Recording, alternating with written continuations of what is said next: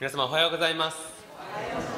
えーかなり高く上げられたハードルなんですがあのー下をくぐっていきたいと思います、えー今回ですねこの藤田先生からこのお話をいただきました、えーそのポスターが送られてきた時にもう今日何度も言ってますが日本屈指のこのポスターにですね本当に苦しめられまして今まで本当に重い重荷を負ってきました。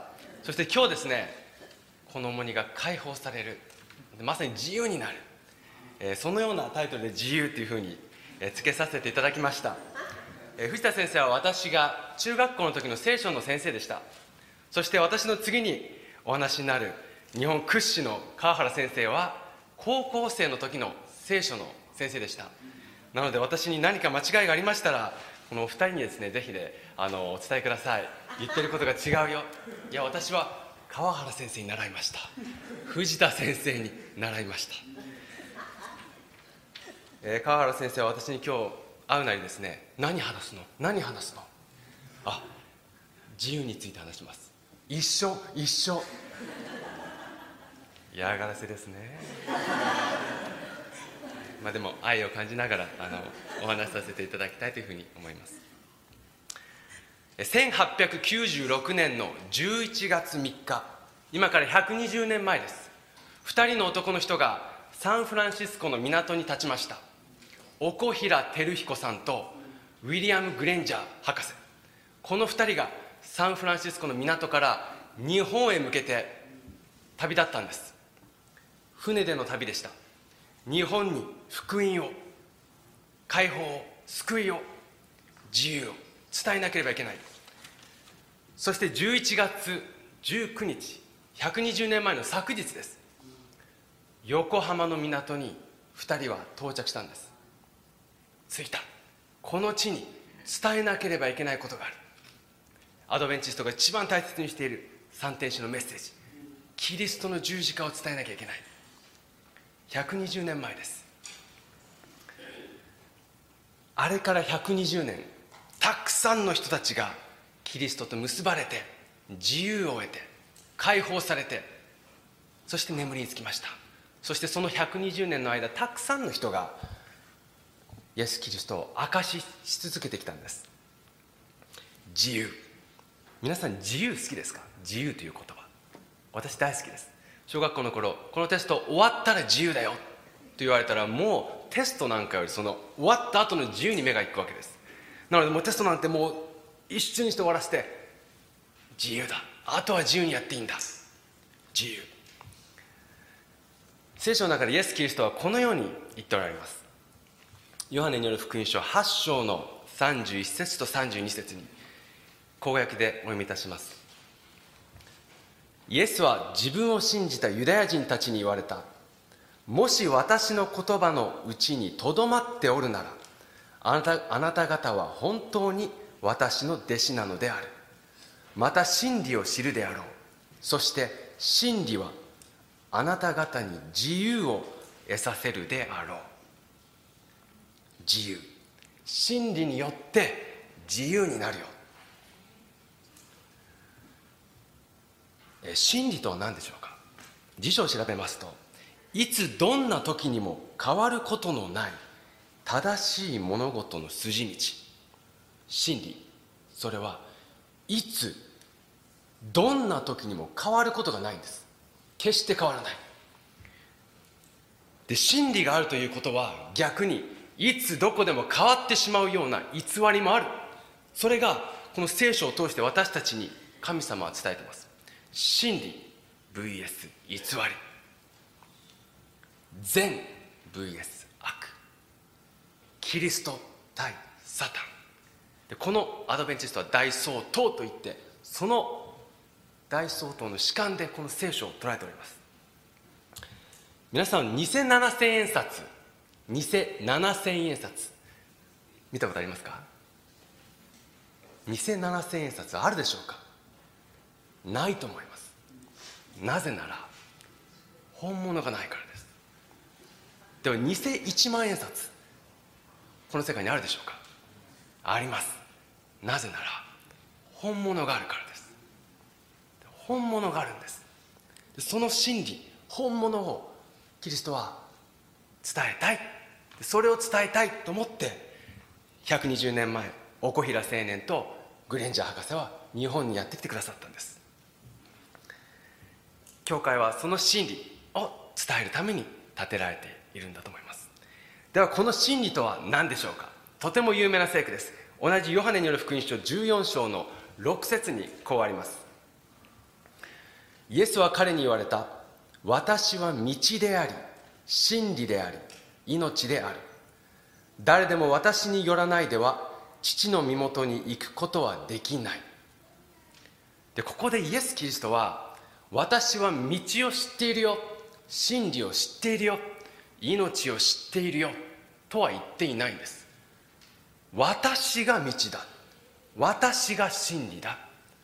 そして私が命そのものだ。というふうに言ってるんです。でこのキリストを知った時に私たちは生きる道。私たちがなぜ生きているのか。なぜ命があるのか。そしてその命には何の目的があるのか。それを知ることができるんです。それとともにそれを生き抜く命をもキリストが与えてくださる。私たちはキリストを知った時に自由になる。で知るというのは何でしょうか？で聖書でいう知るというのは大きくいろんな言い方があるんですが一つとなること結ばれることまた愛することを言います。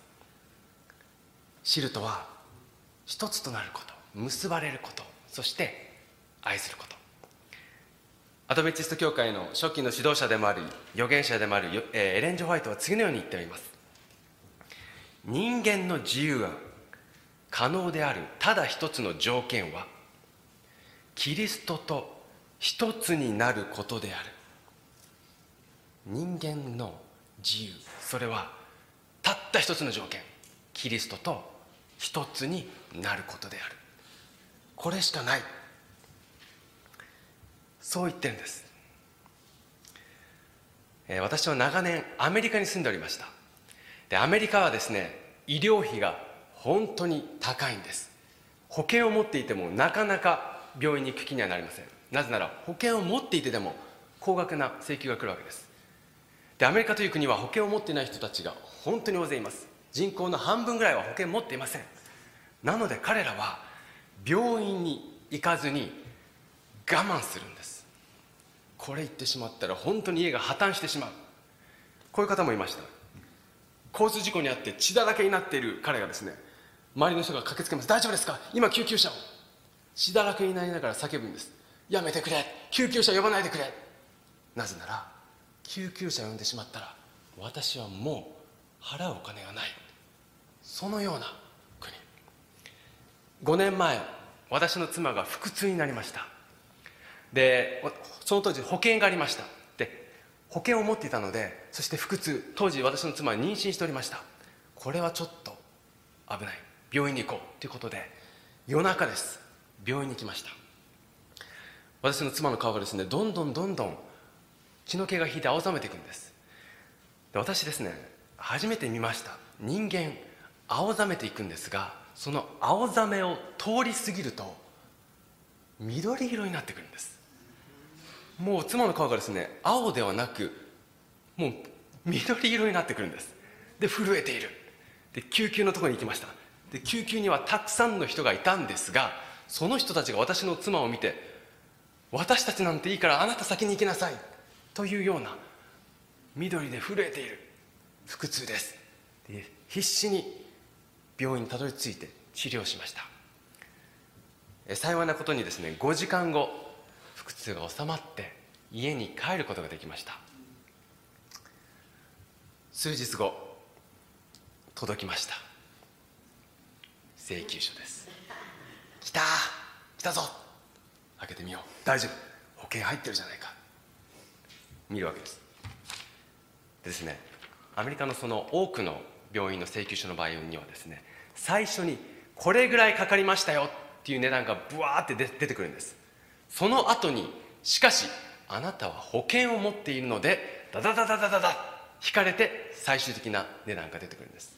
で最初に出た値段。あなたが保険を持っていなければあなたはこれを払わないといけない。いくらだったと思い思いますか？5時間の滞在です。あら正解出てしまいました。100万円です。5時間で100万円。うわー待て。でもしかしあなたは保険を持っている。ダダダダダダダ引かれて。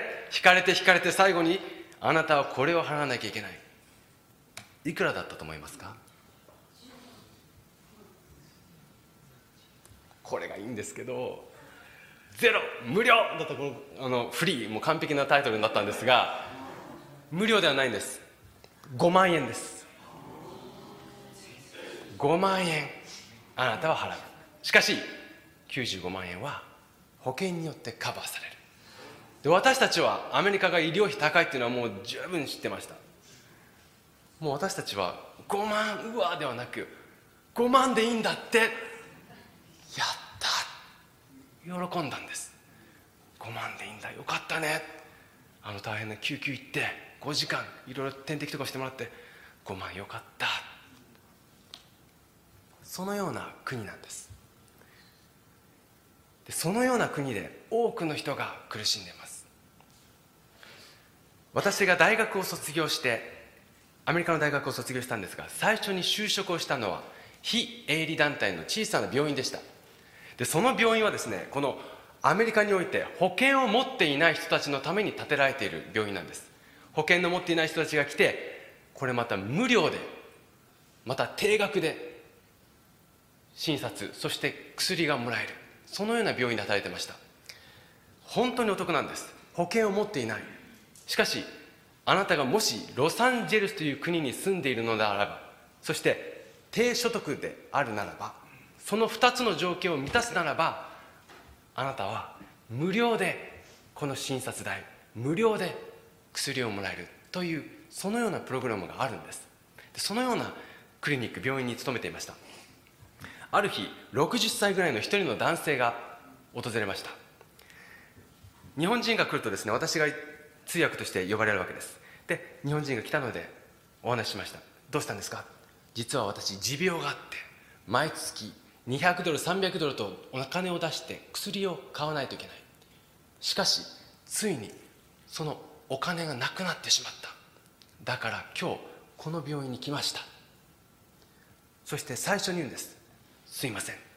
今日私はお金を持っていない。って伝えてきたんです。分かりました。何かいいプログラムに入れるかちょっと調べてみましょう。そして調べた結果彼はロサンゼルスに住んでいる。低所得である。すなわち診察代薬代が全て無料になるプログラムに入ることができたんです。グッドニュースですよね。最高のニュース。彼に伝えました。よかったですね。全て無料で受けられますよ。診察代。そして薬代。すると彼は全く表情を変えずにはい。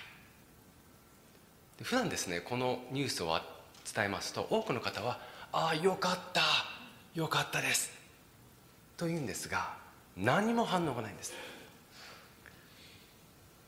そして彼がと一緒に診察室に入ります。診察室に入るとお医者さんがまあ、こう彼の情報を持って診察に取り掛かるわけです。そのお医者さんも知っています。彼が全て無料のプログラムに入っているということ。なのでお医者さんはですねなるべく助けたいと思うのでちょっとした水虫でもちょっとした傷でも薬を出してあげよう。全て無料だから。と言ってたくさん処方箋を書き出すんです。これもこれもこれも。その書いているお医者さんをこの60歳の男性は見つめながらとても不安そうに見ているんです。そして私に言うんです。島田さんさっきも言ったけど私は今日お金を持っていない。来週なら必ず払えるから。で私は言うんです。いやさっきも言いましたけど全部無料なんです。信じることができないんです。先ほども言いました。アメリカの国においてこの医療費が莫大な国において全てが無料なんてありえない。保険を持っていったものでさえ5時間で500ドル取られる。5万円取られる。彼も知っています。そのような国のことありえない。さて診察が終わりました。診察時間が長引いてしまったので彼は薬を明日取りに来ます。という約束をして去っていきました。で帰る前に明日来た時にもう一度私を呼んでくださいね。一緒に薬を取りに行きましょうと約束して彼は帰っていったんです。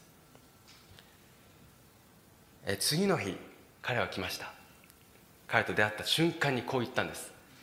島田さん昨日も言ったけど私は本当に今お金がないんだもうここまでですね信用されないとですね私がどれほどペテン師に見えたのかですね。いやもう分かりました。行きましょう。もうすぐ薬局に。そのクリニックの中にある薬局にですね2人で行ったわけです。並びます。で順番がどんどん近づいてきます。彼の顔はまだこわばってるんです。そわそわしてるんです。そしてついに彼の番になりました。今でも覚えてます。彼の番になりました。一緒に並びました。すると薬局から薬局の方が茶色い袋にたくさんの薬を持って彼に必要な薬を持ってそしてドン！って置くわけです。そして「Have a nice day」良い一日を。と言ってさよなら。彼はそれを受け取って私を見ます。で私は「はい行きましょう」彼と一緒に薬を無料で手に取ってそして出ていきました。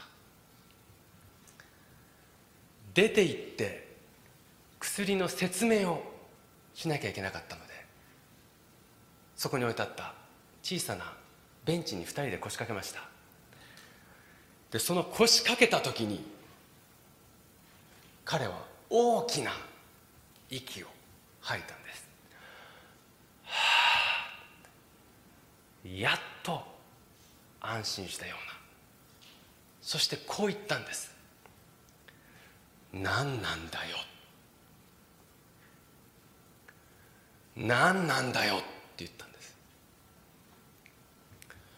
よかった。ああ。ではなく大きなため息とともに何なんだよ。私はこの言葉とそのため息この大きな息を吐いた後の彼の表情を見た時にやっと信じてくれた。やっと安心してくれた。今でも忘れることはありません。あの大きなため息、まあ、吐く息そして何なんだよ。笑顔はないです。何なんだよ。イエス・キリストと結ばれた時にキリストを知った時の私たちの反応もうまさにこの何なんだよ。そのような気持ちになるかもしれません。絶対的な安心感。そうだったのか。何なんだこれは。今までの苦しみは何だったんだ。一生懸命彼は働いて。薬代を生活費を削って払っていました。しかしこの病院このクリニックに来れば診察も薬も無料だった。で彼に聞いたんです。このこと知っていましたか？彼こう答えたんです。知っていた。ずっと前から知っていた。でもこんなにいい話があるとは思わなかった。知ってたんですずっと前から。日本にいる多くの方は教会知ってますか？知ってます。あの十字架が立っている教会でしょ？行ったことありますか？ない。やなんか幸せになれるんですよイエス・キリスト。十字架。中に入って初めてその話を聞いてこれが教会が提供している伝えたい真理。それを知った時に何なんだ？何なんだよ？という気持ちになるのかもしれません。そして本当の安らぎがそこからあるのかもしれません。そして解放そしてやっと自由になるのかもしれません。彼はジャズバーで働いていました。ジャズバーの、えー、何ですか。バーテンダー。バーテンダー。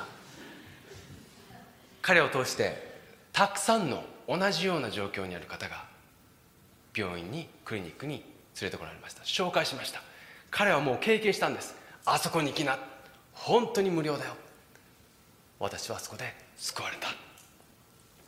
定期的に彼は来るようになりそこからたくさんの人を紹介する証人へとも変えられていったんです。イエス・キリストは私たちの羊飼いというふうに聖書では語っています。羊飼い。でこの羊飼いであるイエス様は失われた羊を探し回っています。探して探してそして羊の囲い羊飼いの囲い羊が入るべき囲いに入れたいと思ってるんです、え、当時の羊飼いの囲いこのような囲いだったそうです。でここに羊飼いは夜になると羊を全部入れてそしてこの囲いの中で羊は安心して安らぐわけです。この中に自由がある。この中に本当の安らぎと平安がある。しかし私たちは私は若い頃特に若者逆に感じるんです。なんかここに入ると自由を感じなくなる。自由じゃないじゃないですか。この中に入っていくと。山岳院大学での若い青年にも言われました。聖書ってすごくいいこと言ってます。でも自由でなくなる気がするんです。聖書では自由になる自由じゃなくなる気がします。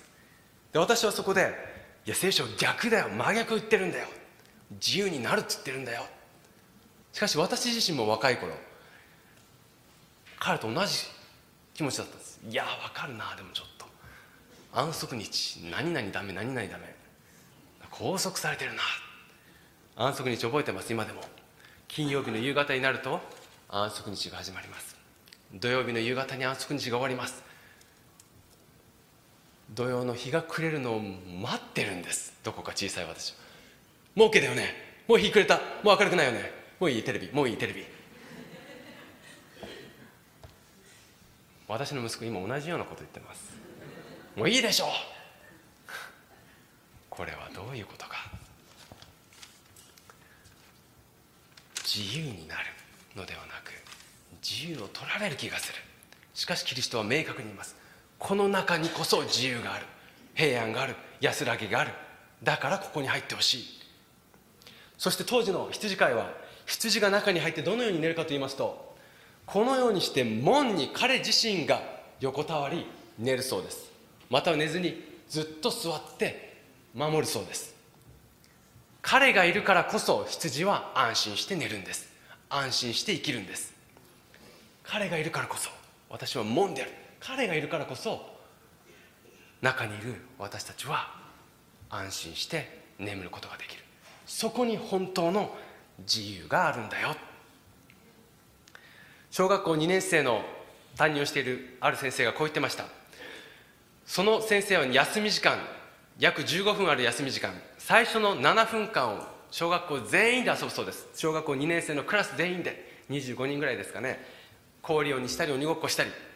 そして78分みんなで遊んだ後に「はい自由だよ」と言って自由遊びに移るそうです。なので最初の20、えー、7分78分は必ず先生と子供たちでみんなで遊ぶ。しかし最後の78分は自由だよ。さて遊んでいます。そして氷鬼が何かをしていてあもうそろそろ時間だなピーはい自由。と伝えます。すると何人かの子供たちが急いでわーっと自分のやりたいことに走っていきます。しかし約半分の子たちは先生に駆け寄ってくるんです。先生自由嫌だって言うんです。自由嫌だもっと遊びたい。もっと先生の中で遊びたい。で彼らにとっての自由というのは先生がいてしっかりとルールを見てくれる。その先生がいる中で楽しくみんなで遊ぶこと。これが彼らにとっては自由であり喜びだったんです。だから「はい自由」と言った時に「嫌だ」それ嫌だ。キリストの与えている聖書の与えている自由もまさにキリストと共にいること。そこに本当の安心と自由がある。原始ゲルマン民族ゲルマン人にとって自由とは自由な人とはある部族に属する者としてその部族に属する他の人々を愛しいたわる者。つまり彼らにとっての自由はある部族に属する者。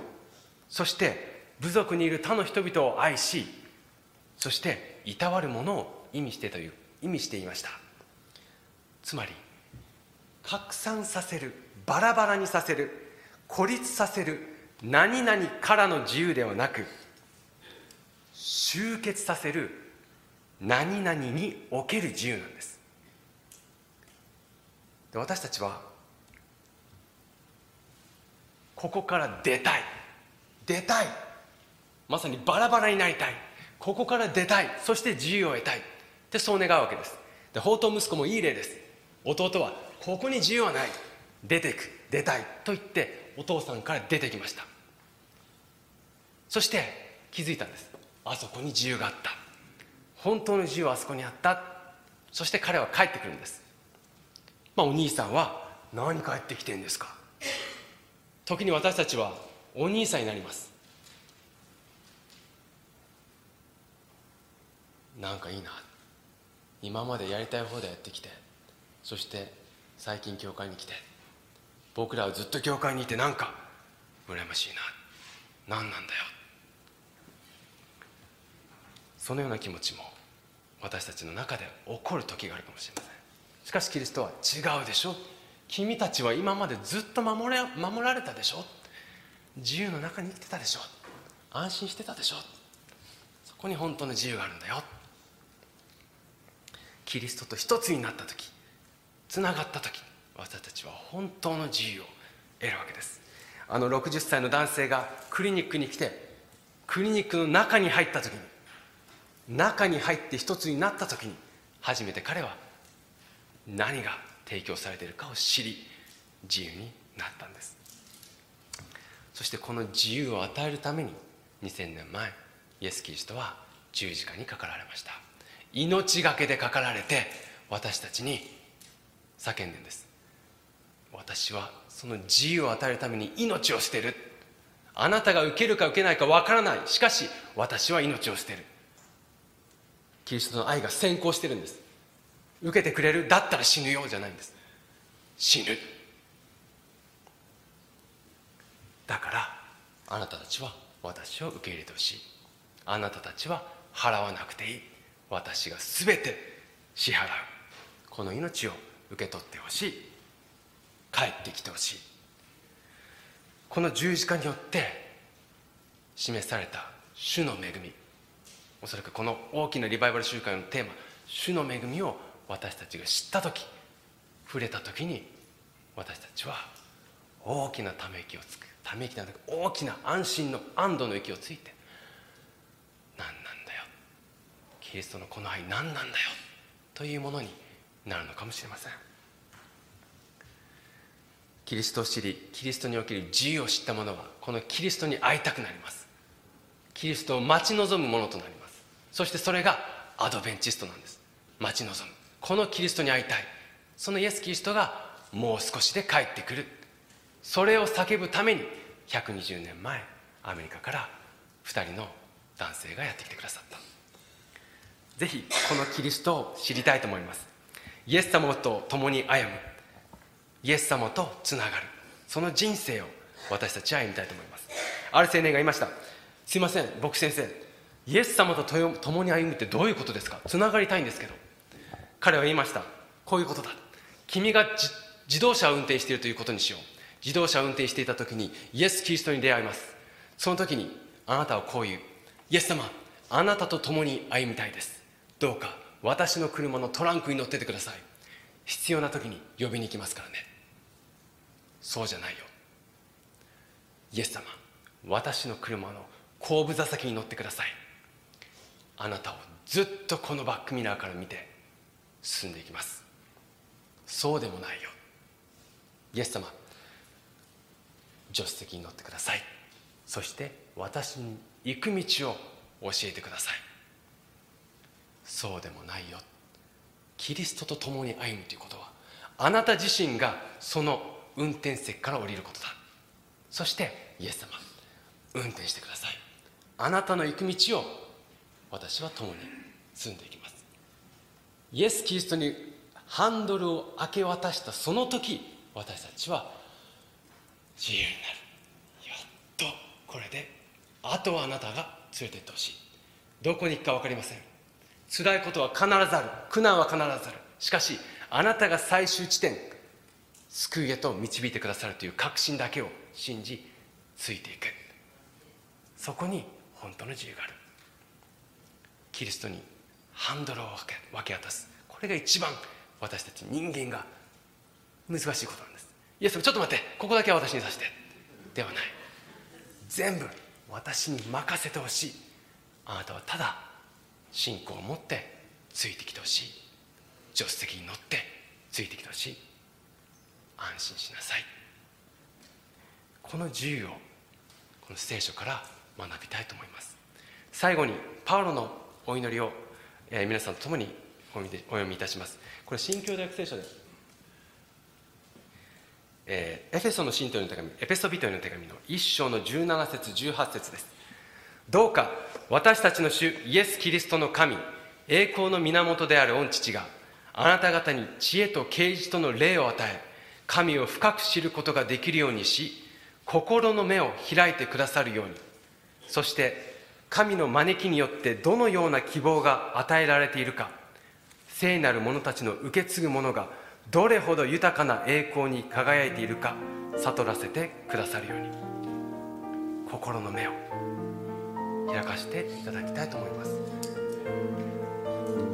このメディアはオーディオバースの提供でお送りしました。オーディオバースでは福音を広めるためにお説教やセミナーなどの音声映像の無料配信を行っています詳しくは http コロンスラッシュスラッシュ www.audioverse.org へアクセスしてください。